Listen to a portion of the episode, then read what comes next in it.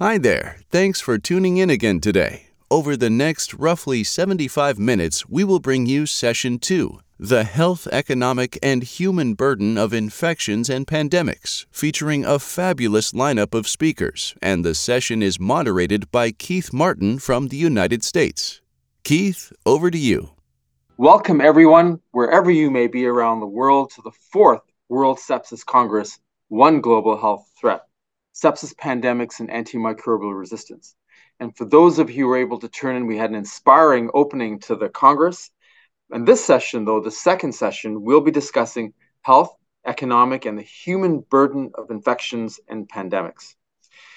We know that one person, shockingly, every three seconds dies of sepsis around the world, and 75% of the survivors suffer long term effects. The poor affected more than anybody else. But in the midst of the tragedy of COVID 19 lies an opportunity. And the opportunity is to build forward better. If we're able to prevent, detect, and respond to sepsis, the interesting thing is we create a platform that strengthens the entire health system to address whether it's infectious diseases or non communicable diseases. And today we have a stellar panel to address just that.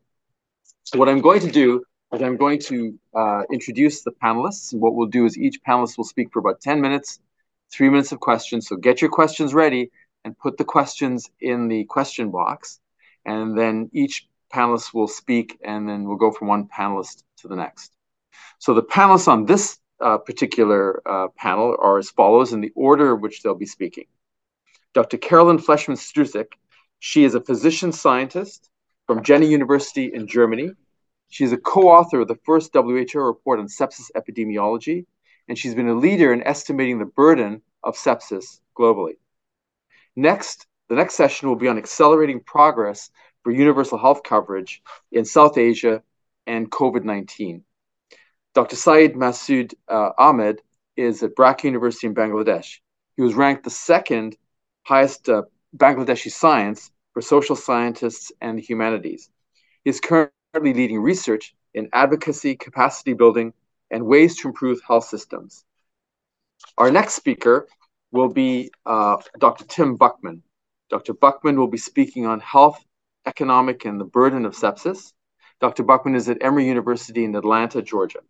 He is a professor of surgery and a virologist, the past, past president of the Shock Society, editor in chief of the Critical Care Medicine and he's been a leader in using uh, AI to predict which patients would actually become septic in an ICU. Then Dr. Roy Small from the UNDP, who is a lawyer, he will be speaking on universal health coverage for sustainable development. He has worked with UNDP to promote health systems around the world and to advance uh, uh, actions to address non communicable diseases, tobacco, and other challenges.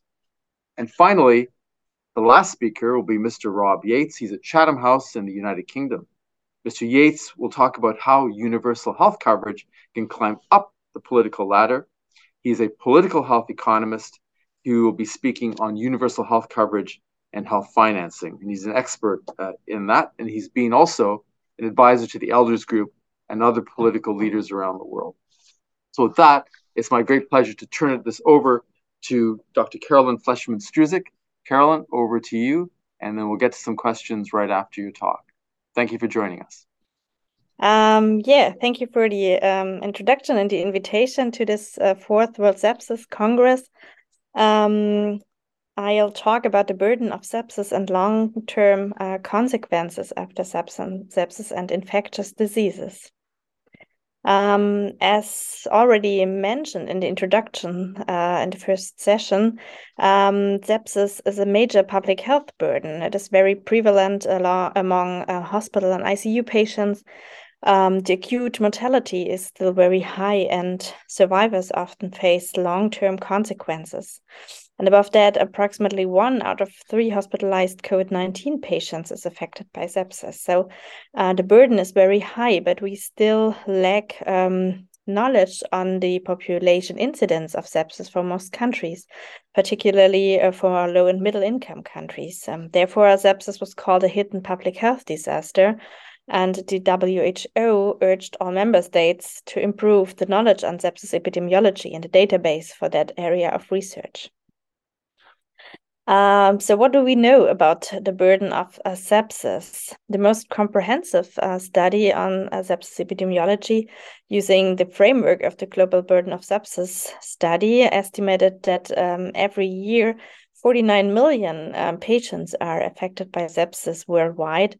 Um, that is equivalent to 677 cases per 100,000 population. And half of these cases occur in children, uh, mostly in those under five years.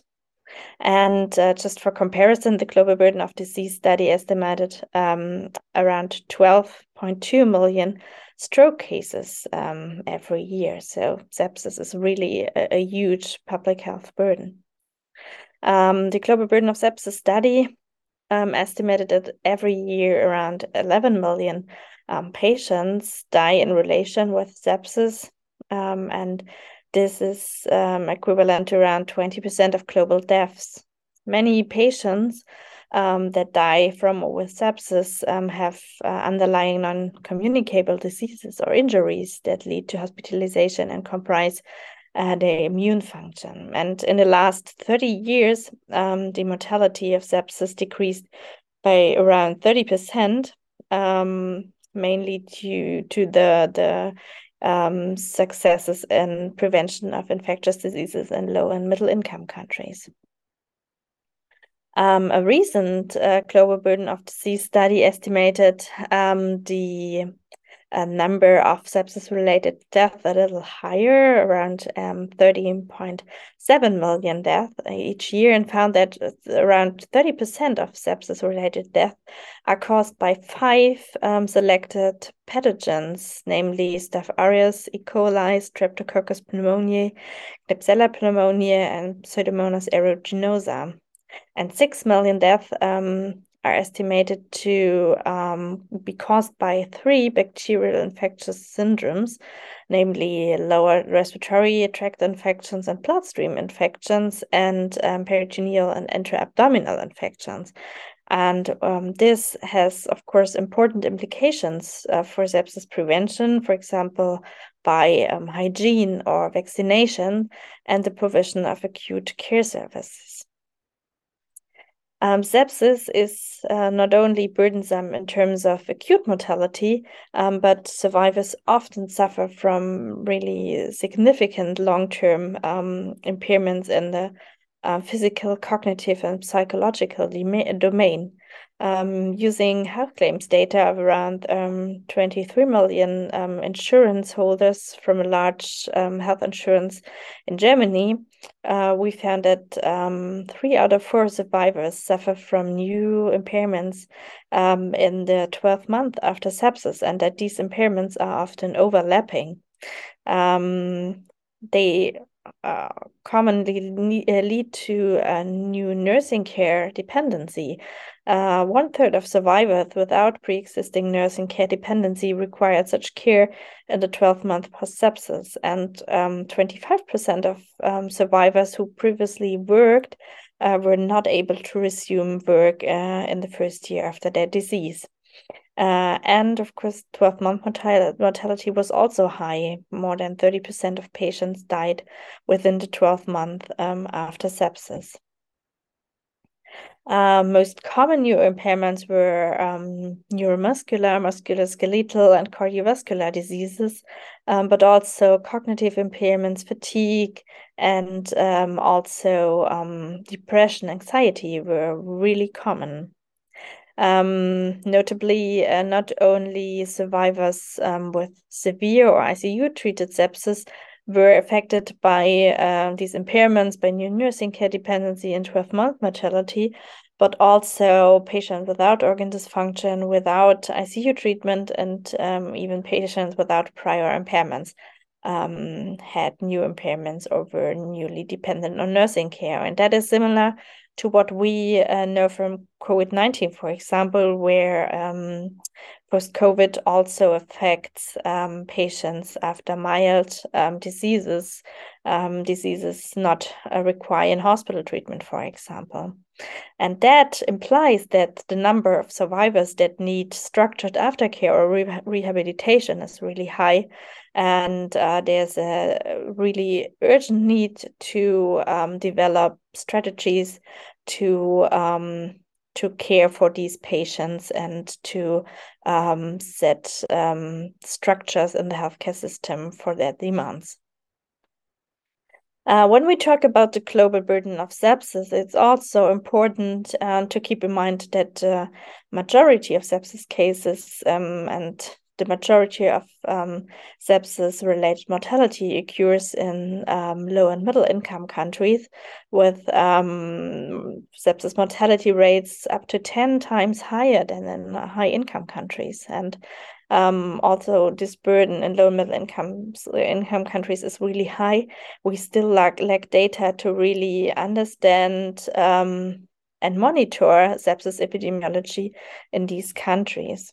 Um, a recent systematic review and meta-analysis found that um, sepsis patients in these countries are younger and predominantly um, HIV effect, in, infected compared to cohorts from high income countries, and that sepsis mortality is higher um, in uh, cohorts with higher proportion of HIV infected um, patients. And the most common um, pathogen isolated in blood cultures was uh, Mycobacterium tuberculosis.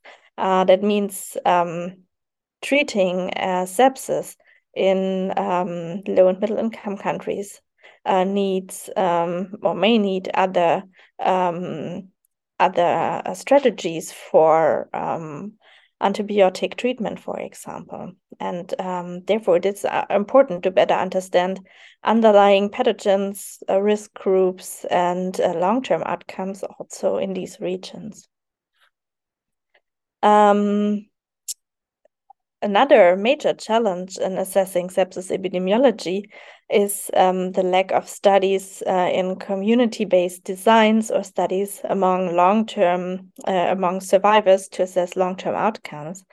And the existing studies on um, sepsis epidemiology are limited in their comparability and validity, uh, given that uh, study designs um, differ very much uh, among the, the studies, and uh, also um, uh, data sources are barely compar comparable.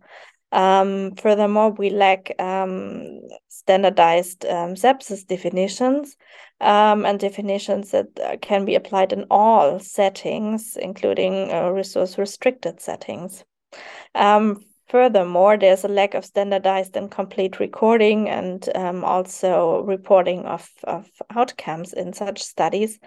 And many studies in high income countries rely on administrative data with inherent limitations, as these data are collected for reimbursement rather than for research purposes. And they only mirror the proportion of sepsis cases um, with diagnosed and coded sepsis that can lead to an underestimation of sepsis cases. Uh, in the US, for example, um, a study found that the incidence of sepsis among um, hospital patients was um, 2% using um, sepsis codes to identify sepsis cases and around 6% using clinical criteria and electronic health records. So that means studies uh, on administrative data only show the tip of the iceberg. So how can we do better? Um, first, there's a need uh, for um, better or um, more advocacy and funding for generating evidence in sepsis epidemiology. Um, we need to achieve uh, consensus on a sepsis case definition for sepsis surveillance and epidemiological research that can be applied globally. Um, we need new or advanced databases for sepsis epidemiology research and the better, more accurate ICD coding and standards uh, for sepsis epidemiology studies and core outcomes to make uh, their outcomes comparable. And all this is needed to reduce the burden of sepsis finally and to support survivors um, and patients um, to bear with uh, their disease. Yeah, thank you very much. Thank you very much, Carolin. That was outstanding. Um, we're going to just get back on track. And if there's time for questions at the end, I'm going to post one for you, if I may. But I'm going to turn it over to Dr. Saeed Ahmed in Bangladesh. Uh, Dr. Ahmed, over to you, please. Yeah, welcome to my presentation. So I'll be discussing on the uh, progress uh, on, on, on the journey to UHC that has been disrupted by COVID-19 pandemic and how it can be accelerated given the uh, learnings or lessons that we have from the pandemic. Uh, I will begin with a little bit uh, with UHC and then move through uh, the main topics like uh, impact of COVID-19 in South Asian countries, what lessons we learned, and how we can uh, do better and look forward. So just start with this very uh, plain and simple definition of UHC. It means that every person can access good quality health services without suffering financial hardship. And then this is the big definition by WHO where it is more detailed out.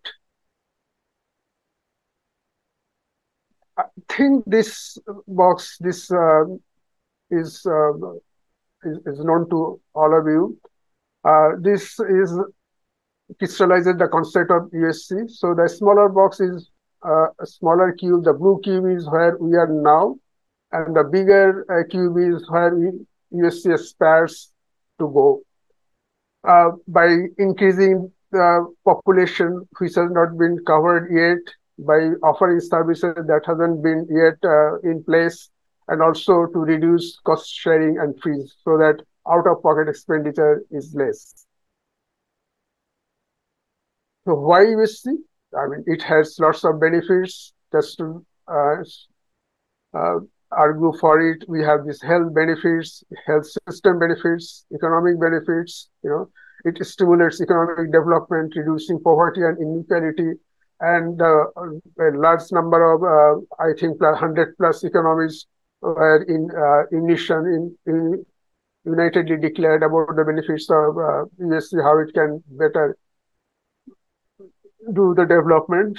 And there is also political benefits, like uh, extending health coverage is a popular policy and attracts support. And we have seen in many instances that it was the prime mover of, uh, of some of the politicians to get elected and take leadership, like in what happened in United Kingdom, Thailand, Ghana, Zambia, and many other countries. So how you see? After uh, about uh, 40 years of experience and long deliberation on on how services can be reached to the doorsteps of the people, the world has now has a consensus that the best way to get services, the essential services, at the doorstep of the population by uh, primary health care. So that's the way and it was declared in uh, Astana, Kazakhstan, on the occasion of 40th anniversary of Alma Ata. And this uh, PHC is a revamped one where it mainly focuses on primary care and essential public health functions as, the, as an integrated uh, package of health services. It empowered people and communities and also multi-sectoral policy and action. Uh, the UHC, this uh, uh yeah, in the global goals for sustainable development, the SDG 3 deals with these uh, health issues, like ensure healthy lives and promote well-being for all at all ages. And especially the target number 3.8 uh, tells about uh, universal health coverage, uh, achieve universal health coverage, including financial protection, access to quality essential healthcare services, medicines and vaccines for all.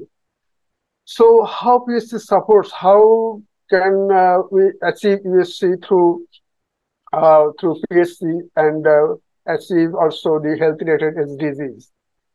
Uh, PHC is a cost-effective way of uh, delivering services that has been uh, shown again and again.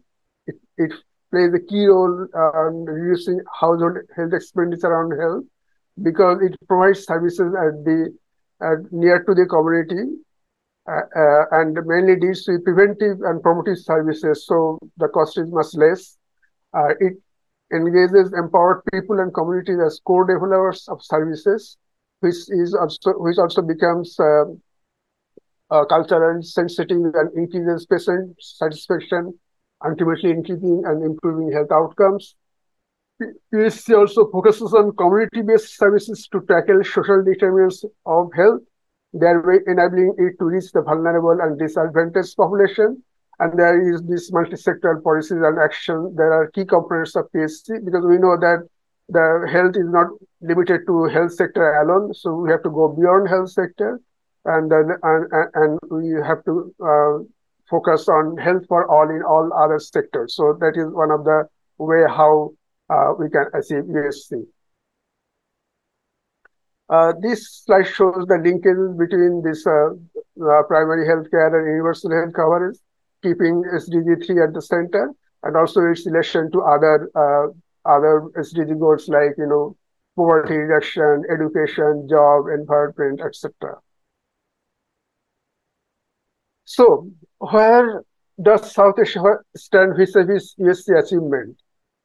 If we look at this, this is uh, pre-COVID data. So the blue ones are 2017 data.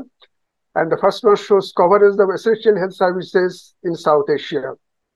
Uh, UHC index score. So UHC, uh, there is a composite uh, index on UHC and these uh, uh, slide shows that uh, uh, values of those composite index.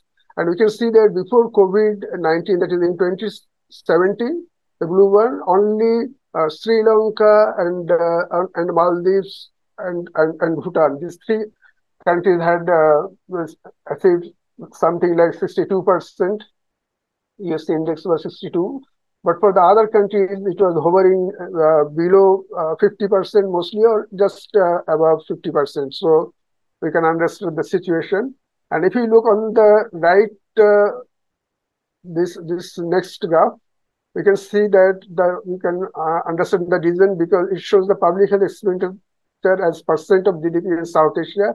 And you can see that except Maldives and uh, Sri Lanka, most of these countries were having very low proportion, less than 1% or something of GDP invested in uh, health sector. Uh, the current WHO recommendation is something like 2% of GDP must be uh, invested in health. So South Asia confronted COVID-19 very poorly prepared. If you look at this table, you will see that uh, you know you know that South Asia invested on average 0.89% of GDP compared to say the world is 5.8%. Even East Asia and Pacific is something like 4.54. And also all these health system related indicators, access to basic infrastructure and connectivity all uh, is a dire example of how poorly prepared was South Asia even uh, before uh, confronting the COVID-19. So COVID-19 laid bare the weaknesses of the health system South Asia from poor infrastructure and poor investment. With, in terms of surveys, the, the non-COVID-19 COVID-19 services suffered greatly. There was acute shortage of human resources for health who are trained, motivated, and well-resourced. MIS, there was failure to provide right information at right time to the right people for action. There was poor risk communication. Uh, there's shortage of uh, medical products and supplies, uh, failure to provide common supplies like masks, gloves, etc. Even not to talk if we don't talk of PPE, ventilator, etc. Financing allocation was not aligned to need mostly, and there was problems with leadership and governance.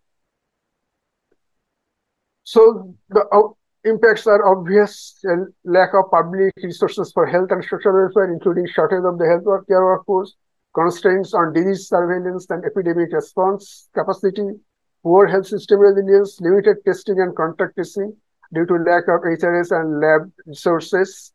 So we couldn't actually uh, actually measure properly what was the exact uh, toll for of this COVID-19 in terms of morbidity and mortality. And interesting thing was that this time was also the time where there was explosion of corruption and irregularities in health sector that was very uh, unfortunate. I mean, so this is also reflected in this uh, health security uh, uh assessment done after uh, the COVID or during the COVID in 2021. Uh, we see that the South Asian countries scored very less, Uh, between uh, 28.8 in Afghanistan and uh, and 42.8 in India, which is below 50 by 50. Most of the last countries in the region scored less than what was what they scored in 2019. For example, India, Pakistan, and Nepal dropped in 2021 compared to 2019 pre-COVID, although uh, the, the, the drop was not that much. So what are the lessons learned? Of course, that strong primary healthcare systems with public health functions like surveillance and emergency preparedness are necessary for attaining UHC and health security. High out-of-pocket expenditure on health and catastrophic health expenditure resulted from uh, from uh, managing and treat, treatment of COVID. At least 2% GDP investment in health is required, including in PHC, to overcome this phenomenon. Uh, there was poor health system resilience, including COVID-19 response due to uh, shortage of health workforce, infrastructure, and lack of diagnostic facilities. Even there was problems with uh, supply of medical oxygen at the peak of uh, COVID-19 uh, waves. Uh, different two or three waves are there in this part of the world. And not to tell of the other things like quality of care, you know, use of digital technology that is uh, that should be that should be improved. That's one of the lessons. So what's the way forward? If you ask me, I will say uh, there are many things I said, there are many studies done, many researches, but I will uh, focus strongly on this thing that fix the PHC. There lies the problem, and the stakes are too high. Hmm? Sustained investment in PHC is required to turn over the table. At least 2% of the GDP to be invested in health sector, and the major proportion for primary healthcare, like 60% or something like that. And investment in PHC should be mainly in uh, human resources for health, especially community health workers who are working at the grassroots and who showed their uh, utility during the COVID uh, peak COVID time, and also areas of structure, quality of care, and equitable service delivery. So we should not forget that that no one should be left behind, and all this should be done from public sector financing. And then health security uh, should be inbuilt in the reform PHC so that it becomes part of the uh, part of the uh, services that is delivered by primary healthcare and their health workers are trained in uh, in, in, in, these uh, in, in these tools of forecasting epidemics and pandemics and ultimately only this will help us to build to be prepared for uh, confronting the next epidemic or pandemic for that matter i think I'll finish here. Thank you very much. Thank you very much, Dr. Ahmed. That was uh, an outstanding list of challenges and solutions that uh, countries around the world can learn from. So thank you so much for that. And now we're going to uh, to turn to Dr. Tim Buchman uh, from Emory University. Uh, Dr. Buchman, please, over to you. Good morning, and what a pleasure to be with you today. Let me share my screen with you so we can proceed quickly with the uh, uh, with the conversation. I'm going to speak today on the health and economic burdens of sepsis through the lens of the United States uh, Medicare system. Let me mention that I'm editor in chief of a couple of journals, and my opinions today don't necessarily reflect the official position of those journals or the Society of Critical Care Medicine. Now, just before the pandemic, we released three papers from my work with the United States government.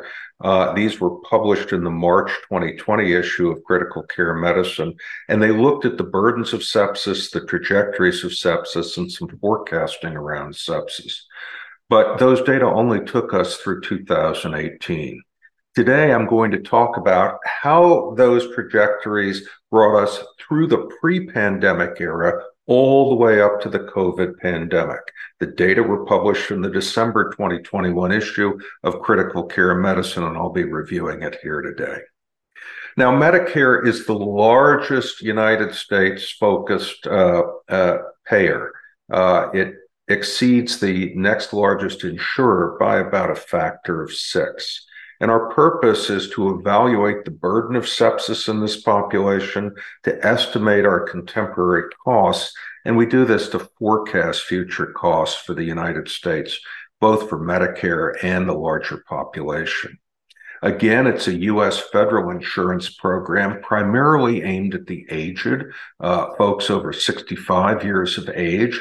It includes some younger people with disabilities and people with end stage renal disease. It doesn't include the poverty program. So it is the uh, U.S. federal uh, health insurance program, as I mentioned, primarily for those age 65, some younger people with uh, disabilities, and uh, uh, some uh, and people with end stage renal disease. It doesn't uh, include the U.S. Medicare costs. Uh, it doesn't include U.S. Uh, Medicaid, rather. It accounts for about a fifth of U.S. total healthcare costs, and it's again more than six times the largest private payer. Now, beneficiaries can select fee for service. They can also select an HMO plan called Medicare Advantage. But here's the thing the Medicare population is increasing as shown in the uh, uh, as shown in the uh, uh picture over here. Uh, the Medicare population is now over 60 million and is projected to be more than 80 million by the year 2030. The uh, sepsis at risk population that we're going to be speaking of are those adults 65 or older and those with chronic conditions. Now, if we look at the Medicare sepsis rates, uh, just prior to the pandemic, uh, you can see that the number of sepsis admissions was steadily increasing. From the bottom of the slide up is the Medicare Advantage, then the fee for service, and then the solid line is total. And you can see that the system was admitting uh, close to 150,000 patients each month. Those are monthly figures uh, who ended up with a sepsis tag on their uh, diagnoses at the time of discharge. Now, even though it looks like this number is steadily increasing, if we move to a 12 month moving average of those sepsis admissions, you can see there is an inflection point somewhere uh, at the end of 2015, the beginning of 2016, and the numbers did indeed appear to level off. Now, one of the questions I'm always asked is the following if we look on the left at the sepsis inpatient admission rates per total beneficiaries, you can see the steady rise uh, through the uh, end of 2015, beginning 2016, and then the apparent level off. And if this rate of sepsis admissions per million beneficiaries has plateaued, how can the rate of sepsis admissions measured out of all inpatient admissions still be rising? Where's the inflection point? Well, it turns out that the population that we're seeing in hospitals is changing. I've plotted here on two axes. On the left in brown, the total number of admissions uh, per month uh, per per uh, million enrolled beneficiaries. Uh, those are uh, the the uh, non-sepsis admissions in brown up to 25,000 per million enrolled beneficiaries over time, declining over the seven or eight years shown here. In black, the count of the sepsis admissions, now this is shown on the right axis, rising. And what it shows is that we are losing significant numbers of non sepsis patients. Those elective patients are going elsewhere outside the hospital. The uh, actual uh, fraction of sepsis uh, uh, admissions per million beneficiaries has now plateaued in the range of about uh, uh, one out of 400 beneficiaries per month. Now, let's look at the mortality data. These are cumulative data. What you can see here is that the uh, uh, data uh, over uh, one week uh, in in uh, uh, within one week of hospital discharge, we were having mortality rates in the range of 25 percent all comers uh, at the beginning of 2012. It declined to about 20% by 2000, end of 2019. Unfortunately, that mortality would continue to accumulate, and by the end of six months, it was nearly double. What I'm showing over on the right are the mortalities broken out by the uh, uh, degree of uh, severity, uh, septic shock at the top, then severe sepsis, where we had our greatest improvements in mortality, uh, the next unspecified sepsis, and then finally the last line, the lowest mortality is when we knew the organism and we were able to treat the organism. Regardless of the severity of the sepsis, though, mortality would continue to accumulate. This is the lower panel over the first six months. Now, let's break that down a little bit further. What I've shown you here again in the rust color at the top are sepsis days. That is the uh, mortality cumulative over the first six months. The darker, uh, the, the uh, darker blue line uh, is the non-sepsis days. Those had significantly lower mortality. But if I break out the mortality after discharge up to six months, you can see it's been remarkably stable. Sepsis patients who survived a hospital discharge continue to have a mortality rate that's pretty steady around 20%, allowing for seasonal variation, while non sepsis discharges accumulate mortality uh, to about 15%. In other words, and this is a key take home point, a sepsis discharge will have about a one third higher mortality compared to a non sepsis discharge over the first six months after they leave the hospital. Now, if we break this out by age, that uh, difference falls as we get older. Let's read from the bottom up. In green are the younger patients, 65 to 74 years old. The non sepsis discharges are shown in the dots. The sepsis discharges are shown in the solid line. And on the right, I show the gap in green at the young age. In yellow is the middle age from 60 uh, from 75 to 84. And then at the top, shown in the rust color, is the difference in mortality for a discharge once you get to more than 85 years old. That is, as we get older, we accumulate more illness, and the sepsis uh, admission makes less of a difference. Now, let's turn for a moment to cost.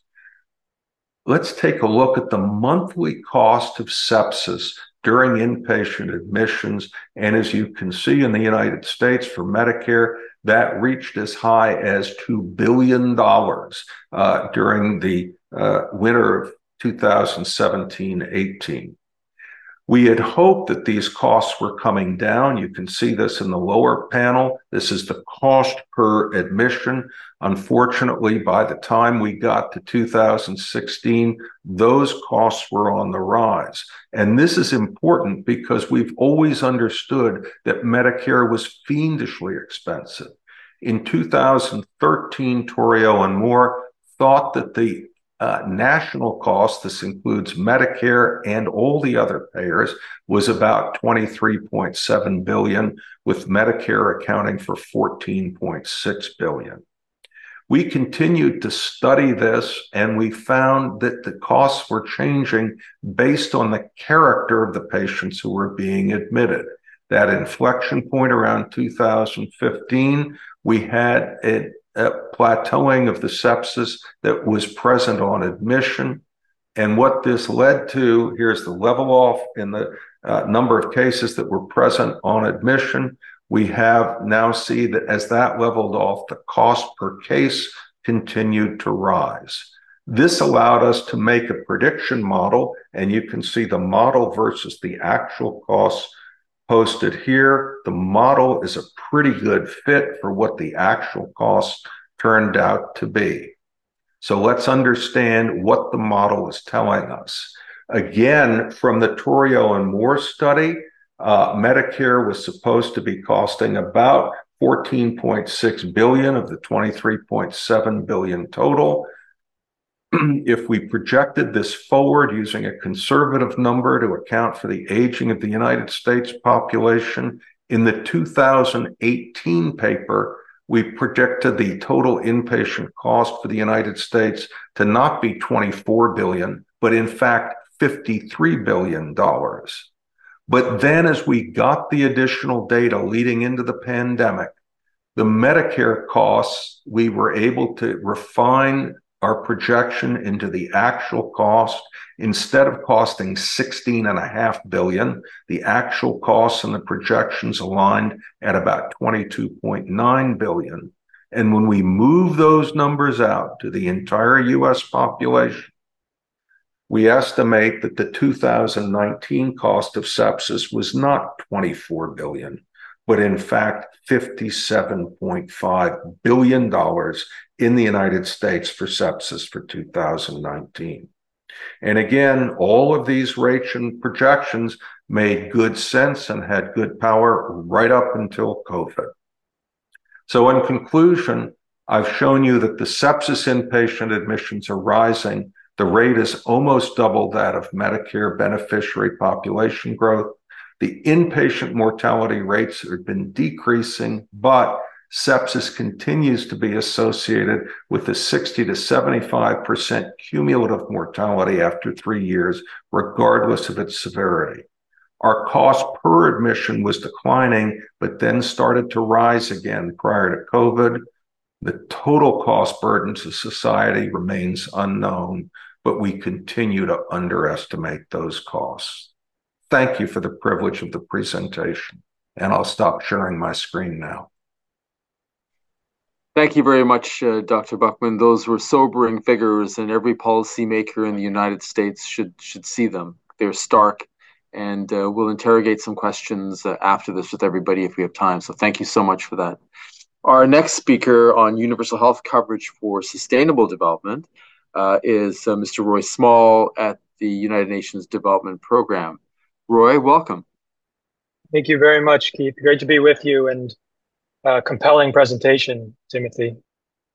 Uh, it's an honor for me to be at this this conference um, and to to follow some compelling presentations, as I mentioned. Today, I'm going to take a broader look at health and development and overview the power and potential for universal health coverage to help us escape this era of polycrisis uh, where we find ourselves and help get us back on track to achieve Agenda 2030. So I want to start by taking us back to the year 2015. I'm sure uh, all or most of us are familiar with this, but this is when global leaders and everyday citizens came together and, and, and forged a historic plan of action for people, planet, and prosperity. Agenda 2030 or Sustainable Development Goals features a range of social, economic, and environmental goals that, if achieved, would deliver a better future for all. Now, since its inception, Agenda 2030 has drawn some criticism, a lot of twos, too big, too many priorities, too ambitious, for example. But just for a moment, I think we need to consider what the world is experiencing now, where we have these complex and interwoven risks and threats that are so numerous that we're using words like polycrisis just to describe them. So to me, Agenda 2030 remains as relevant as ever. And the one upside to today's situation is already having the roadmap that we need to chart a different course. So where is universal health coverage in the sustainable development goals or Agenda 2030? Well, the technical answer is under goal three on health as target 3.8. But perhaps a more accurate answer is everywhere. Uh, because indeed, UHC is both a target unto itself and a means of achieving other goals, both within health and beyond health. And at the same time, other social, economic, and environmental goals contribute to universal health coverage and make it more possible. So, how are we doing on this affordable dream of universal health coverage? Well, according to the uh, the latest data, the world is way off track. Um, At the same time, we need to recognize that we've made tremendous progress since the year 2000. Uh, coverage has been increased for hundreds of millions of people.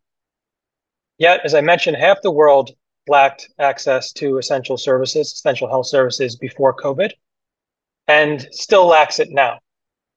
And we know that the pandemic halted or reversed universal health coverage virtually everywhere. And vaccine inequity has shined a spotlight on our failures in universalism and solidarity, and I would add in, in empathy. And meanwhile, COVID is not over, uh, remained uh, unpredictable, and health and health systems are facing other major concurrent threats. Uh, that includes the chance for another pandemic that may come sooner than we would like to think. So the broader sustainable development landscape is also filled with crisis and uncertainty. So in the wake of the COVID-19 pandemic, for the first time ever, UNDP's Human Development Index value, the combined measure of multidimensional aspects of development, has declined and for two years straight.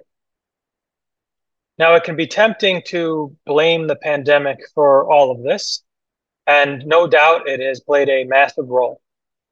But even before COVID 19, the SDGs were not on track, and six of seven people worldwide felt insecure in rich and poor countries alike. So, to me and to UNDP, this means that we need to dig deeper for our explanations uh, and revisit our prevailing development models and approaches. And I think universal health coverage can help us to do that. Um, first, I think we should have learned our lesson of the importance of investing in the SDGs. Uh, and now with the SDGs off track, accelerators of progress are in high demand, and UHC certainly fits the bill, as I'll talk about. Second, UHC and global health security are mutually reinforcing. We need to address them together. Countries with universal health coverage have handled COVID 19 better, and vice versa.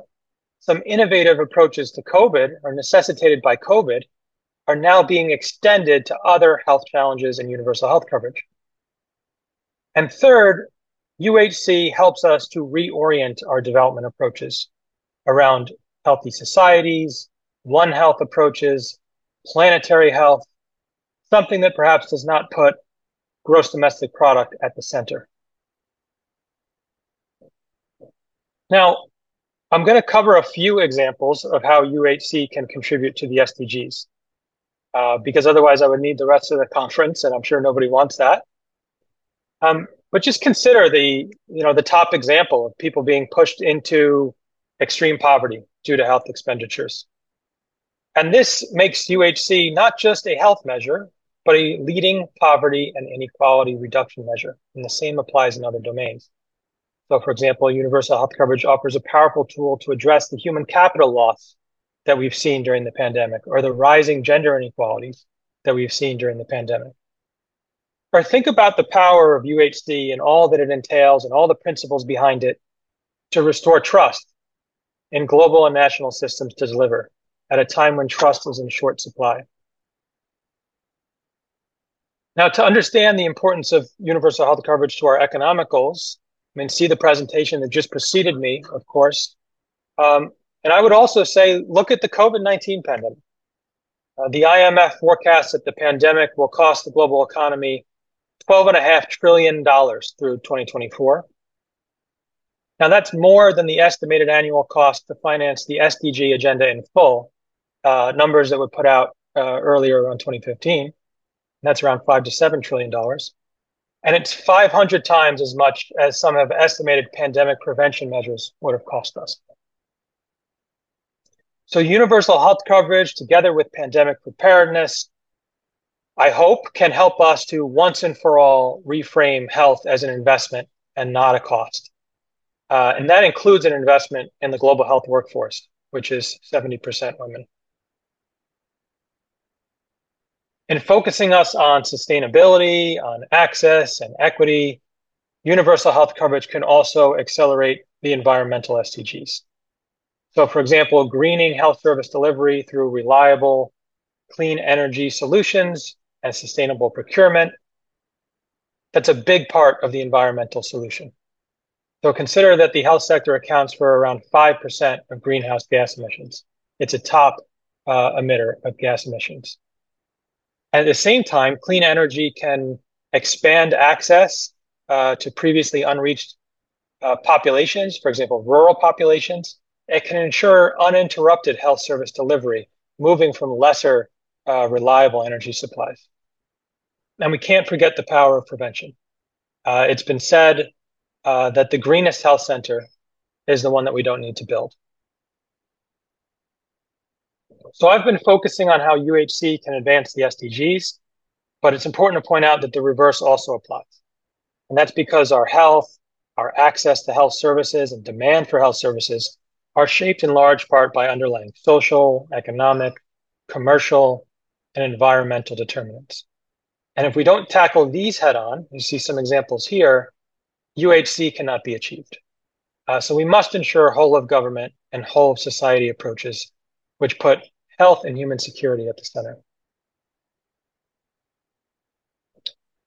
So I'd like to offer a few areas of focus to advance UHC for the SDGs.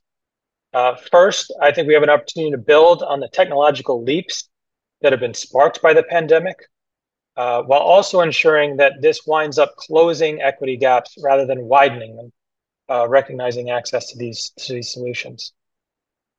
Second, we must include vulnerable and marginalized groups in all aspects of health policy and programming. Uh, that's from, from the initial design to the rollout to the monitoring to the tweaking. Third, we have an opportunity to pair urgent action uh, for UHC with similarly urgent action to achieve the Paris Agreement. WHO has said that the Paris Agreement is fundamentally a public health agreement. And fourth, I think we need to ensure people centered care that responds to the complex way disease conditions and their risk factors interact. So, for example, that includes comorbidities between infectious and non communicable diseases. And again, COVID 19 was a significant example of these interactions. So, I want to close just by commending the Global Sepsis Alliance for putting forth uh, a comprehensive conference that breaks down silos and brings issues and people together. I think this is exactly what we need. And I think getting investments and action right for sepsis can be a pathfinder approach for health, for climate, for UHC, the SDGs broadly. And first and foremost, I think that must include finally ridding global health or development broadly of these so-called under-recognized problems or silent killers or neglected issues that we know about. Um, and tackling sepsis also reinforces other key aspects, for example, the need for multi-sectoral approaches, a focus on prevention and timely treatment, and expanding the research and using the data-driven approaches needed to leave no one behind. And with that, thank you for your time. Thank you very much, uh, Roy. That was outstanding. You gave uh, a roadmap of solutions that all should be uh, should listen to, and it's a nice way to integrate the previous outstanding um, presentations, which fit very well with what you said. Thank you so much. And finally, we have uh, for our next speaker, we have uh, Mr. Rob Yates, who's going to speak on how universal health coverage can climb up the political ladder, so how we get it done. And he's from Chatham House. Um, Roy, uh, sorry, Rob, welcome, and thank yeah. you very much for joining us from the UK. Thank you. Greetings from Chatham House in London, and thank you so much for having me on there this afternoon.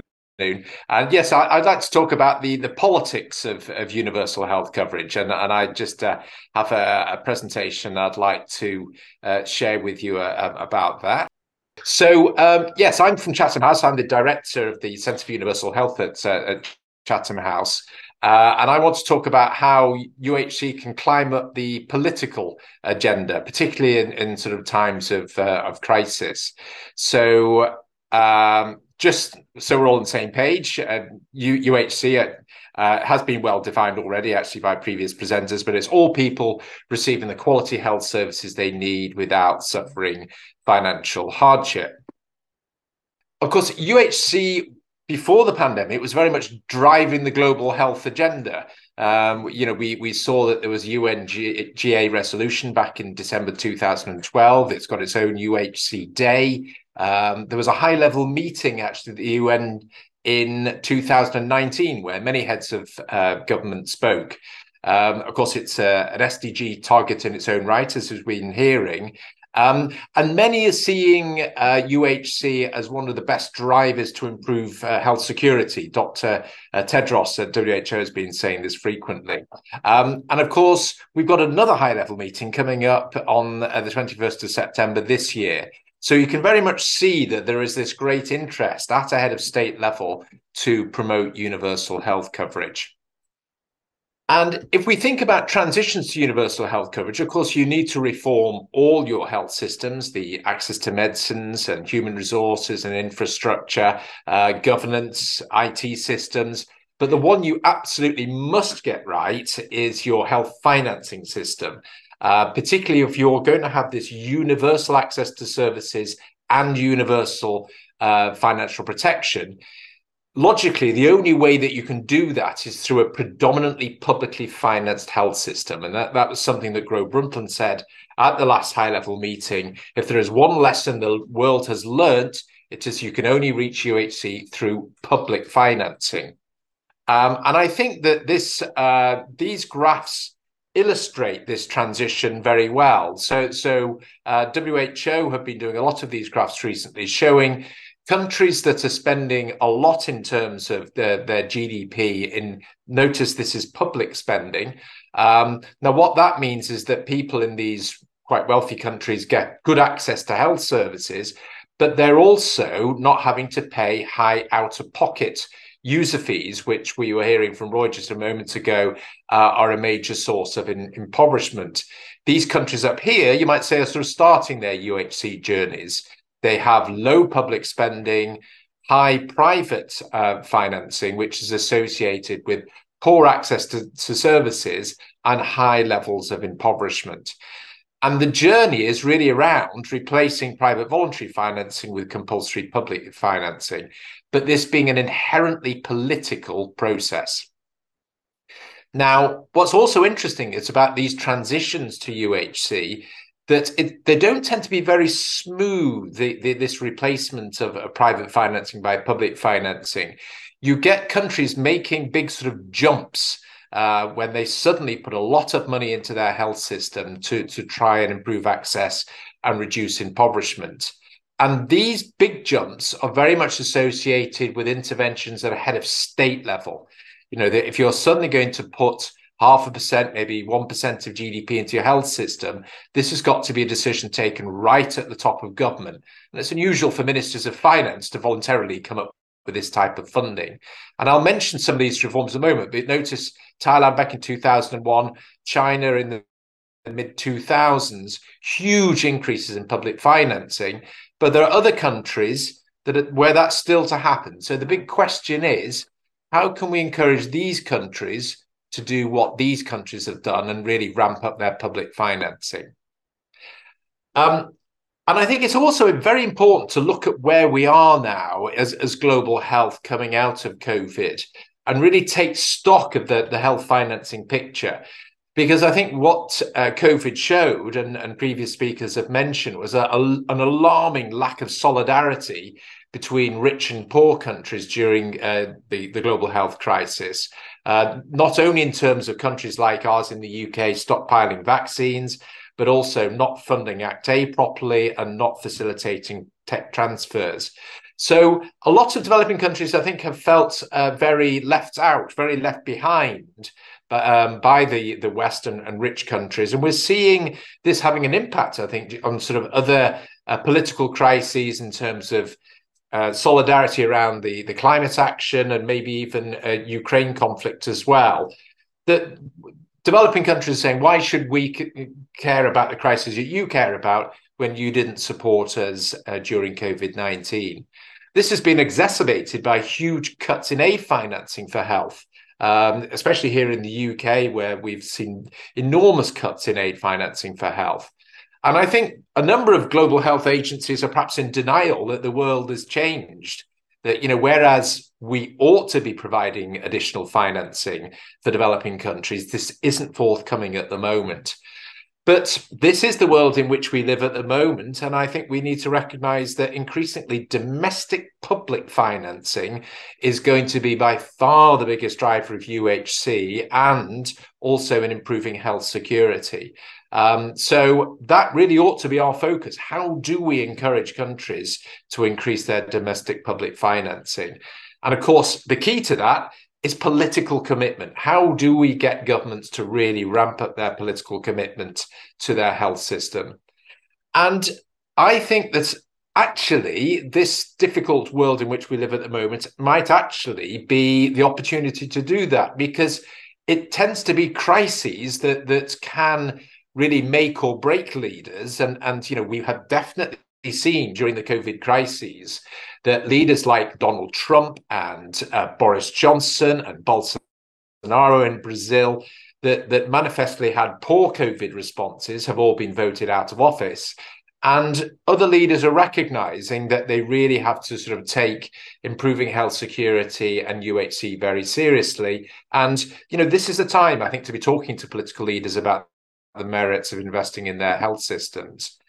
And there's a real history behind great universal health systems coming out of crises, not least here in the UK, where famously we launched our NHS when we were a post conflict state dependent on US aid back in the 1940s. Uh, but France and Japan did the same thing. So you can see uh, UHC reforms coming out of uh, conflict.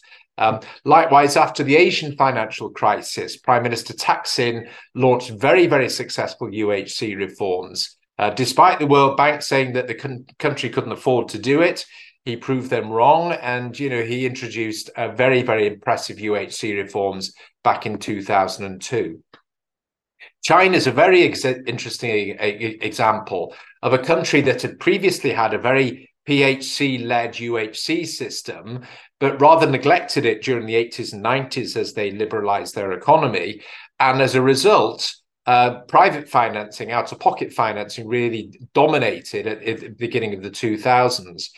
But it was the SARS epidemic that really uh, made the, the Chinese government recognize that hundreds of millions of people weren't really accessing uh, health services, uh, much to their alarm. But it was the political fallout from that that the population were very angry that they could no longer uh, get decent healthcare, affordable healthcare, which meant that the uh, the Chinese government, in effect, re-socialized the health financing system with hundreds of billions of dollars of tax financing just in the last fifteen or so years.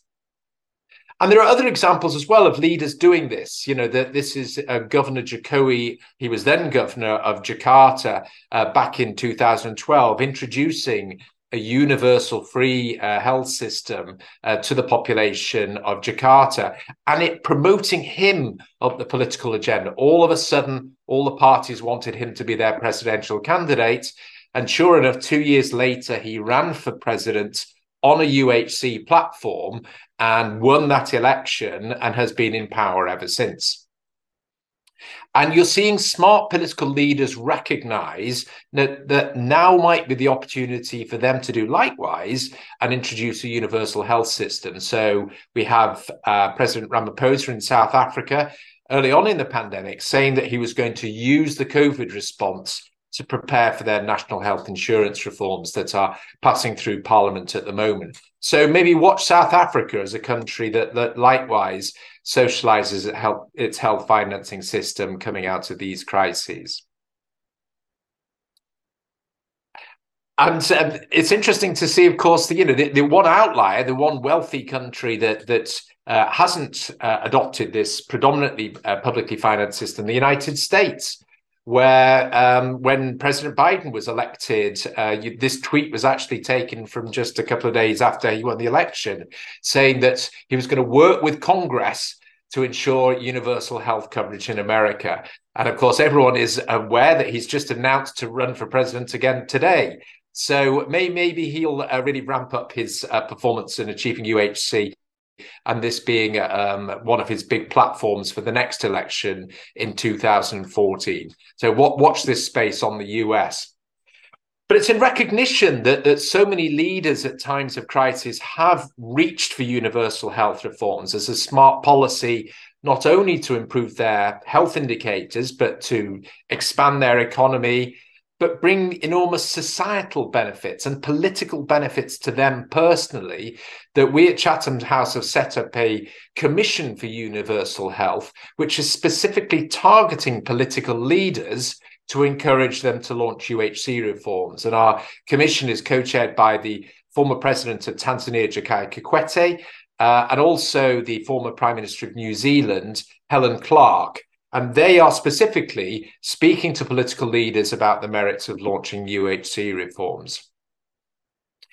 And um, this could be one of the best responses to what people are talking about polycrises, permacrises, that now could be the best time to do this. That, that COVID 19 has clearly been one of the biggest health crises in over, over a century. But leaders are now facing multiple crises relating to conflict, energy, food prices, and, and people looking to their political leaders for quick wins, particularly around giving them access to decent services and financial protection. Um, so now could be the best time to promote UHC reforms to political leaders. And it's going to be very interesting around the high level meeting coming up in September to see which countries might really go for it now and catch up with those other countries that you launch UHC reforms in the last uh, 10 or 12 years. Uh, so, um, if people are interested in following more developments on UHC, I tweet incessantly on this. Um, and that's my Twitter handle there. But uh, thank you very much indeed for, for listening to my presentation today. Thank you. Wonderful. Thank you very much, Rob. That is uh, a bit of the cherry on the top in bringing everybody together in terms of how we're going to get from A to B and, and really arguing that this is really smart politics. I think we have time for a question. Uh, so what I'm going to do is just go down from Carolin down from top to bottom and ask you a very simple question, which is what is the one thing that you can share with the attendees uh, that are here today from around the world? What is the one action that they can take to be able to reduce the burden of, of sepsis? And you could go 1A or 1B if you really feel compelled. So, uh, Carolin, please, we'll start with you. Uh, from my my point of view, it, would be important to um, foster the potential of uh, prevention, uh, especially uh, by vaccination and hygiene. Uh, we saw that um, pneumococci, for example, cause so many sepsis deaths and can be prevented by by vaccines. So uh, that's a potential we should use in the future. Thank you, Carolin. And it was a powerful point when you spoke about hygiene low cost, high impact interventions with vaccination. Um, uh, Syed, please, over to you. What's the one action that you would hope that policymakers and the public can uh, adopt? Thank you. Thank you. So, for me, it is again the PHC because that's the way how to uh, promote preventive services, including infection prevention and control and uh, make it part of everyday life uh, of the of the of the com- community that uh, a particular health facility is work. So I think it's again the PHC which should be fixed for sepsis prevention and other preventive uh, activities, preventive health services. Thank you. Thank you very much, Syed. And we had a number of people from Bangladesh online today, which is wonderful. Uh, Tim, over to you. You shared the really truly jaw-dropping costs of 57.5 billion in 2019 uh, that sepsis costs the United States, a country that we know doesn't have universal health coverage. So, what's the argument that you would you would give to the American uh, uh viewers today? What can they do to advance universal health coverage and reduce sepsis in the United States? I'll chime in with all the other speakers. We cannot fix sepsis once it's established. It's very hard to mitigate. Prevention is our best, and I would argue our most important pathway. This involves public awareness campaigns, vaccination, and early mitigation strategies as soon as the host response to infection appears to be losing control. Awareness and prevention are key. Thank you very much, uh, Tim. Uh, Roy, you also brought in another much neglected opportunity, which was really addressing the triple crisis. So, universal health coverage was interesting going back and forth between UHC health and and the triple planetary crisis. Can you share with us what, from your view, what is what is some of the uh, top action item that panelists, uh, sorry, viewers can take that you want them to do to be able to reduce the burden of sepsis and uh, and address that triple planetary crisis. Yeah, no, exactly, and I, I, think maybe not an action, but a way of thinking, a way of working. Um, I think good things come from working together, and and we see what happens when we have fragmented approaches. Um, so I don't think anyone is going to solve this challenge working on their own, and I think coming together like at this conference must just be one example of us looking across our sectors, our silos, scanning horizons for integrated solutions. And I think both universal health coverage and Agenda 2030 are just sitting there as proven roadmaps uh, to do that. Uh, and I think we need to invest in them. And once we once we reach that sort of uh, that frame and that way of working, and we we invest in it, we can get to this sort of evidence generation and joint planning and coordination and all that's required under that. Um, and of course, it's a it's a political choice as well. But we need to be thinking about it in this broader context of, you know, we need to address a looming debt crisis, or else countries won't be able to invest in UHC. We need to tackle uh, the the disproportionate impacts on vulnerable countries of the climate crisis, or else it'll be more difficult for UHC. So we have to think about this all together and work together. Thank you. Uh, thank you, and I think that that it's a very important point to know that what you all shared is actually smart economics it's not only life saving, but it's smart economics. And I can do a shout out, frankly, to the work that UNDP, UN Environment Program, UN Biodiversity, the IUCN, WHO, all of you have done in actually showing the health benefits of addressing the triple planetary crisis and how that, and you're, you've all extended that into the issue of sepsis. So thank you. And then, Rob, finally to you, we've heard a lot of solutions, but as you definitely pointed out, these are political choices and political decisions. So, what uh, do you want the viewers today to do to be able to bridge that gap between what we know and what we need to do to be able to address this challenge? Sure, and I think it's all about us being much more sort of politically savvy. You know that we're masters in global health are preaching to the converted. And everyone on here i think is is unanimous that the people we need to be persuading are our political leaders. So, so i think we need to get a lot smarter if we're serious about universal protection against sepsis. I mean, you do need to socialize your health financing system and, and you know, have a system whereby the healthy, wealthy cross subsidize the sick and the poor, and that, and that, that you know the money is spent very efficiently on preventive services, as we've been hearing. And what we need to do a lot more is, is presenting the evidence to political leaders, promoting the health benefits, the economic benefits, but not being coy about the the political benefits. You know that you know this is popular. That that sort of helping people at times of crisis is a smart thing to do. So I think we need to get a, a lot more smarter at presenting the political benefits to political leaders. And I think as you as you as you um, said so powerfully that that in a, in a way that this is really smart politics too. And you've laid a challenge for all of us to be you don't need to be partisan but you need we need to be politically engaged. Otherwise this isn't going to happen. Tim you have your hand up? Is that? Yes i do. I think it's more than socialization of the political leaders. I think we have to make sepsis prevention a social norm for the populace we often overlook the fact that politicians can create policy and provide funding, but unless the populace is fully engaged, those ex- those uh, expenditures will not be as effective as they might be.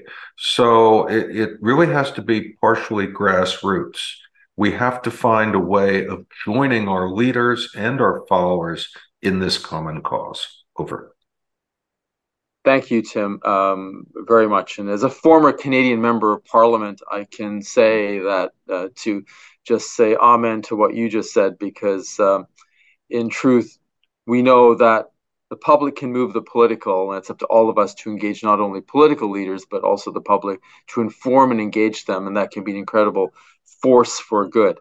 Uh, on behalf of uh, everybody at the World Sepsis Congress, I'd like to thank all of you, our wonderful uh, speakers who gave powerful presentations Dr. Carolin Fleischmann-Struzek, Dr. Uh, Syed uh, Ahmed, Dr. Tim Buchman, um, uh, Dr. Roy Small and Mr. Rob Yates. And for all of you watching, thank you for joining us. And, and I would say that all of these speakers' presentations are going to be up on the World Sepsis Congress site, so please check it out. Uh, they'll be there for to be to see and to share. Also, follow the World Sepsis Congress. Follow them on social media. Sign the Sepsis Declaration. And from all of, uh, all of you who have joined us, thank you we've all got our marching orders from these wonderful panelists. Uh, let's just we need to get on, bridge the gap between what we know and what what we need to do in terms of political action. And if we do, we can all see the incredible benefits that will come to people's lives and also to our beleaguered planet. Thank you for joining us today. Much thanks to all the team uh, who have been putting this together. And have a wonderful day, everybody, and continue to watch the World Sepsis Congress. Thank Thanks you. so much. Bye bye, everybody. Thank you so much. Thanks for listening, and thanks to everybody who contributed to making this possible. Session 3 will be available next Tuesday, May 9th. For the full release schedule or background on the speakers and the program, please take a look at the Congress website.